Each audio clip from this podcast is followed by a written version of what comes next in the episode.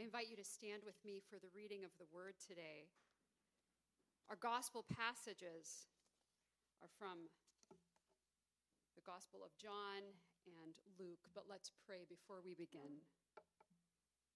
Lord Jesus, Son of the living God, through your Spirit with us today, would you open our ears to hear the words you have for us as a congregation and each of us individually.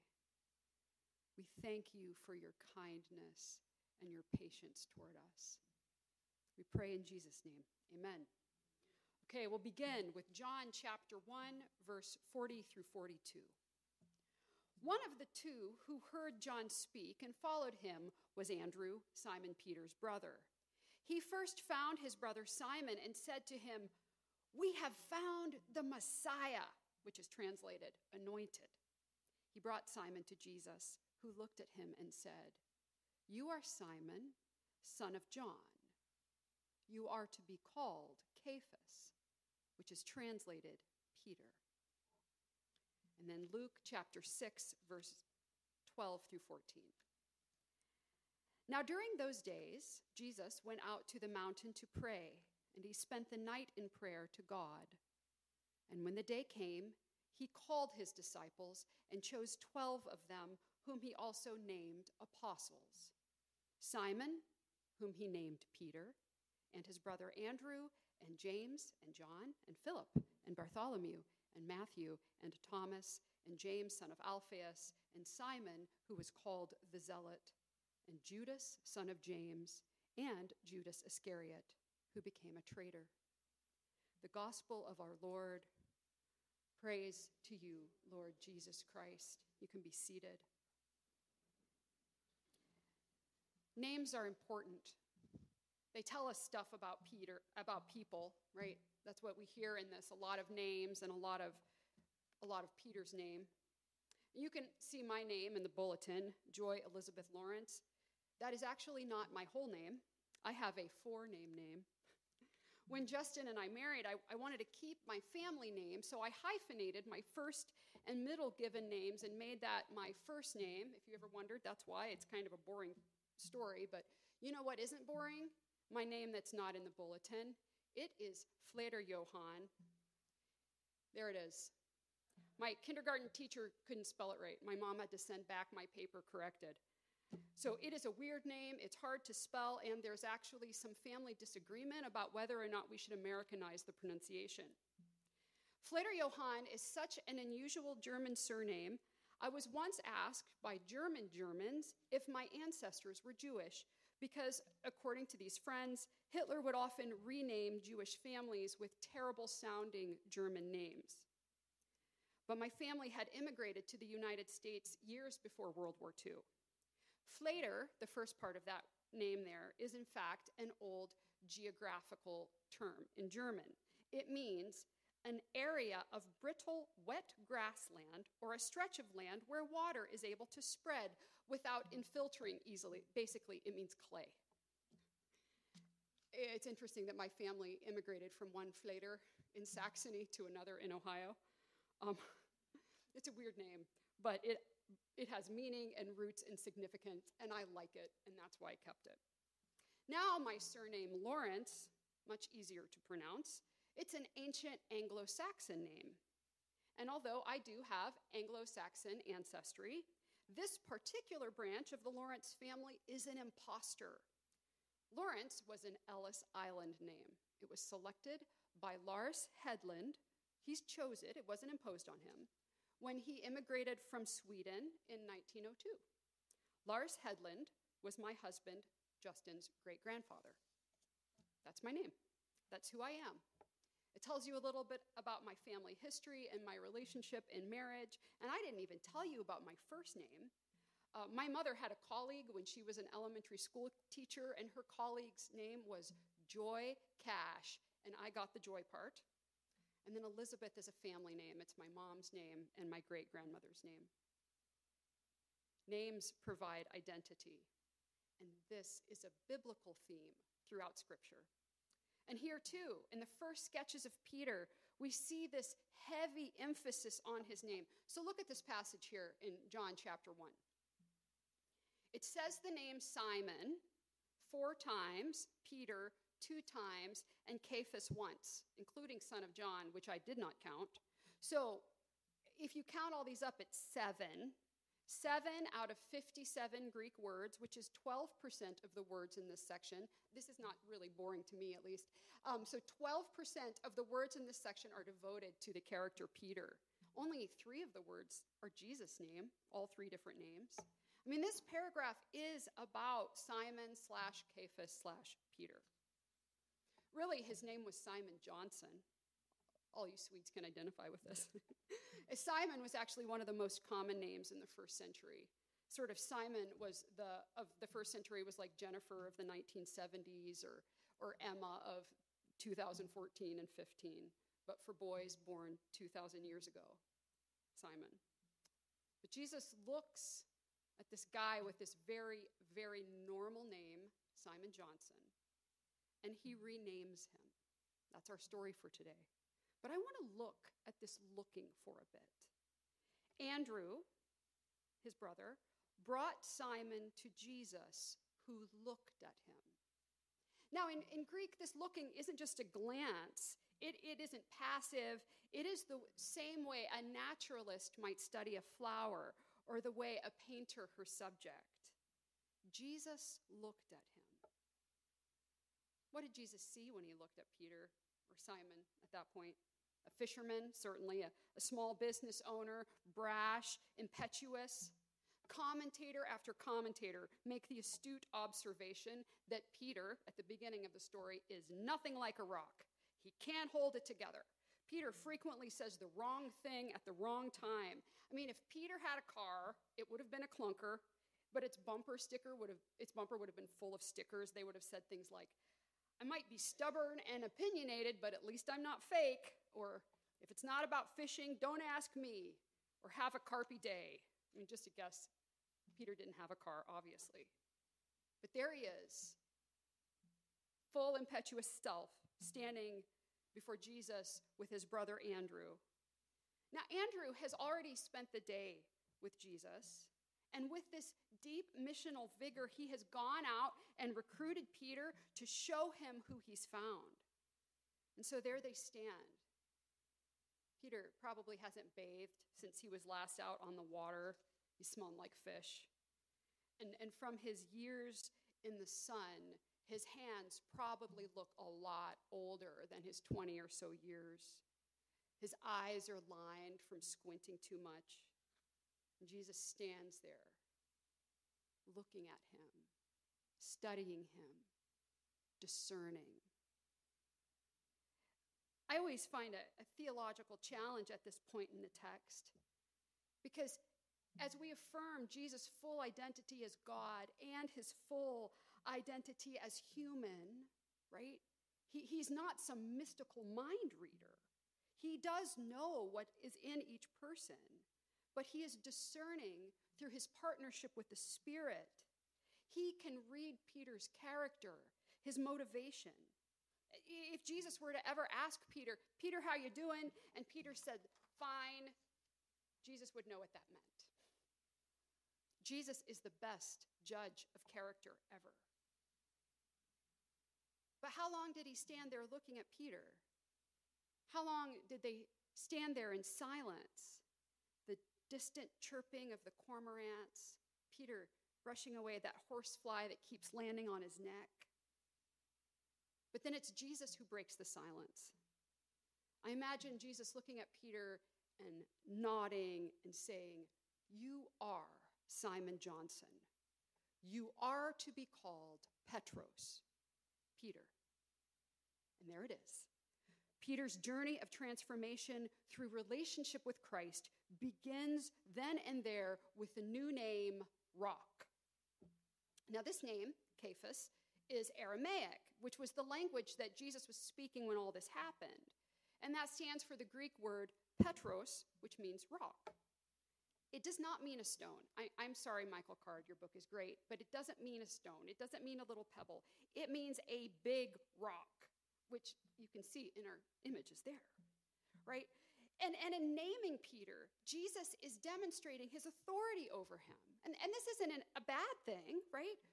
We show our authority in naming all the time. Parents name their children, pet owners name their pets. This demonstrates relational structure. And Jesus, the rabbi teacher to the disciples, names Peter first. But notice, notice this. He, he doesn't say, now you're rock. Today, you're rock. Right now, this is your nickname today that starts beginning now. He says, You will be. This is future tense. Simon, you're not a rock yet. You have a long way to go. It's like this name is too big for him. You will be. And in naming Peter, Jesus is mirroring one of God's habits that we can observe throughout Scripture. Our God has a habit of naming people. We can go back to the beginning. In Genesis 12, we begin reading about a guy named Abram, which means exalted father. And Abram and God begin a covenant relationship. Now, we hear this language a lot, but I want to be really clear. This is what a covenant relationship is it's when two partners make a binding promises to each other to work together to reach a common goal. A covenant is not a contract, it's not a business or legal agreement, it's relational, it is personal. And this covenant relationship goes on for quite a while. And five chapters in, God says to Abram, As for me, this is my covenant with you. You shall be the ancestor of a multitude of nations. No longer shall your name be Abram, exalted father, but your name shall be Abraham, father of many nations. For I have made you the ancestor of a multitude of nations. I will make you exceedingly fruitful, and I will make nations of you, and kings shall come from you. Now, at this point, it's kind of funny to the reader because Abram and his wife Sarai have not yet had a baby. And here, God is saying, ancestor of a multitude of nations, father of many nations, exceedingly fruitful? What's going on here? I think this name is too big for you, Abram. Abraham, sorry. But God keeps his covenant. Abraham becomes the father of Isaac, and Isaac becomes the father of Jacob and Esau, and Jacob, who also gets a name changed from God into Israel, becomes the father of 12 sons who become the 12 tribes of Israel. Abraham, therefore, is later on in Scripture described as the rock, the foundation on which the people of Israel are built. You see, this is the connection between Abram and Peter, Abraham. We see this in Isaiah 51. Listen to me, you that pursue righteousness, you that seek the Lord. Look to the rock from which you were hewn, and to the quarry from which you were dug. Look to Abraham your father and to Sarah who bore you, for he was but one when I called him, but I blessed him and made him many.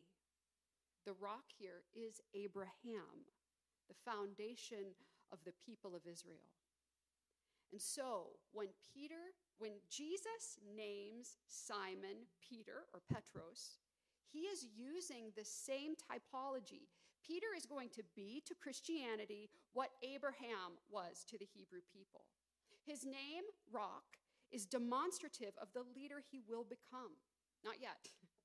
Simon Peter becomes the representative disciple, the first to confess his sinfulness to Jesus, the first, as we heard in the song, to confess who Jesus is, the first to proclaim the coming of the Holy Spirit on Pentecost and what that means for the church, and the first leader of the church.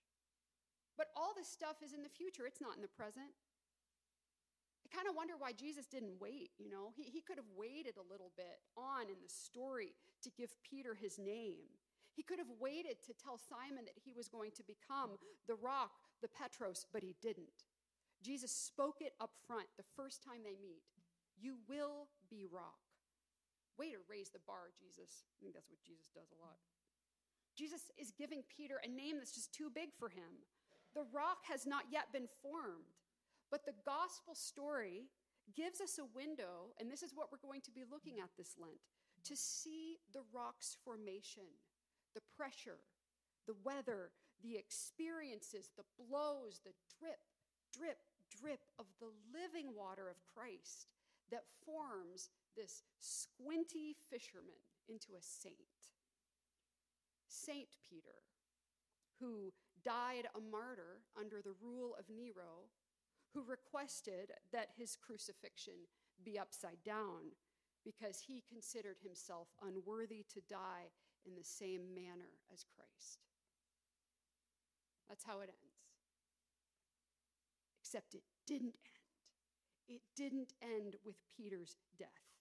We are here today carrying on Christ's work that began with Peter. And he was the foundation for all of this, all around the world. Peter, the rock, was the ancestor, the faith ancestor of a multitude of nations, our father in the faith. Look, look at us today, and even thinking about what Bob shared about Congo.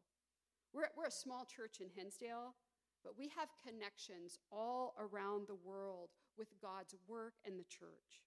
We have connections through our family ancestry and relationships. You, you heard some of mine, and I know some of yours that you've shared with me.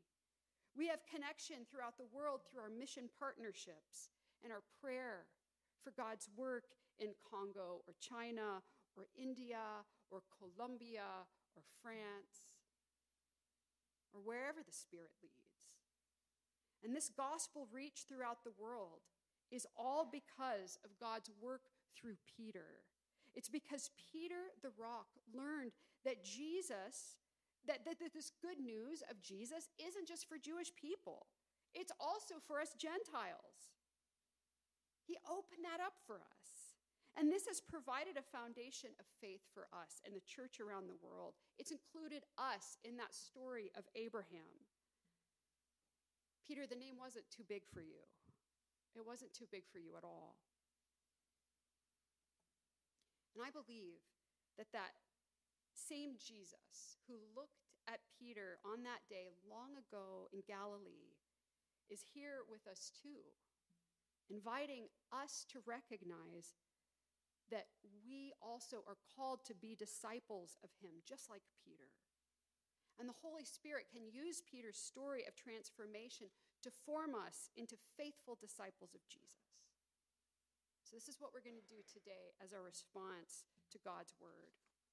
We're going to practice a kind of prayer that I'm going to call letting Jesus look at us, right? I, we recognize the, the omnipotence of God through the Spirit, but we don't always live into that in the moment. So I'm going to guide us through a, a, simple prayer of response. You don't have to say anything or do anything external, but I do encourage you to, to be engaged mentally through your imagination. You can just stand there, really, but join me in your heart and mind. So I invite you to stand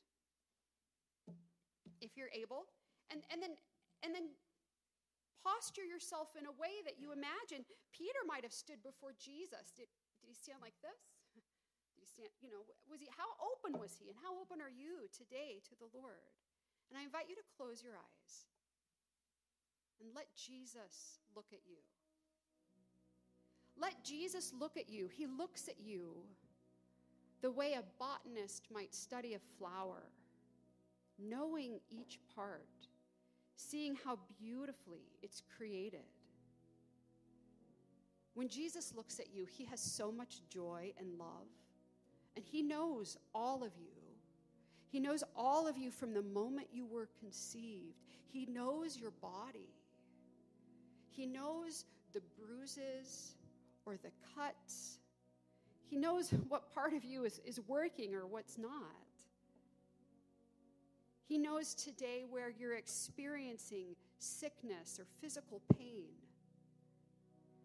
And He knows if physical pain is coming from grief or a, a pinched nerve or something else. So let Jesus look at you. He knows you. Let Jesus look at your heart. Jesus looks at you the way a, jewel, a jeweler studies a rock before it's, it's carved into a gemstone. Jesus sees your longings, the hopes you haven't yet articulated, and, and Jesus, He knows what you're hiding. He knows the things that you haven't even put words to, the fears that you have, the sin that you're hiding, the, the shame that follows you around. Let Jesus look at you and see who he wants you to become. And now, just as he did with Peter, let Jesus name you. I'm not saying you need to have a new name come in your mind, but just be open to that. Jesus, what is your calling for me? How would you name me? And it's not a name you can live into right now, it's a name that's too big. A name that you have to grow into, be transformed into the way a rock is carved from the slow, slow drip, drip of the water. And my friends, Jesus is that water. Jesus has identities and names for all of us. And this will never be contrary to the teachings of Scripture. Jesus' name for us will be an identity that God has had in store for us all along. So let Jesus name you.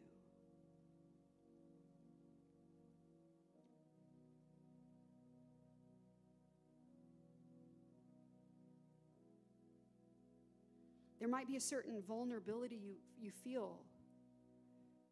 This is healthy and normal and real. Jesus is the creator of the world. But what a privilege it is to be loved and known and named and seen by the Creator, by the Redeemer, by the Sanctifier, by the Healer. Let Jesus look at you. Let Jesus name you.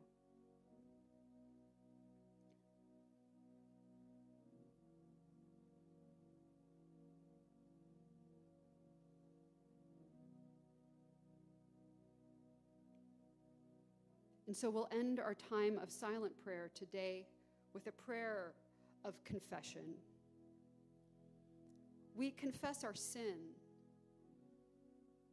to receive the forgiveness of Christ and as a promise of turning from our own way to God's way, which is part of the practice of Lent. If you feel the weight of sin today, Jesus offers forgiveness. But I would encourage you pastorally that there is always wisdom in confessing sin to people and to Jesus because within a community or a relationship, God can help provide accountability and encouragement. So, if during this confession you feel led to talk to someone, I'd encourage you to reach out to a, a pastor or a trusted, mature Christian so that God can use the community of faith to help you grow into the person that Jesus knows you can become. So, I encourage you to open your eyes now and we'll read this prayer of confession together. We'll pray it together. Let us pray. Gracious God, our sins are too heavy to carry too real to hide, and too deep to undo. Forgive what our lips tremble to name, what our hearts can no longer bear, and what has become for us a consuming fire of judgment. Set us free from a past that we cannot change.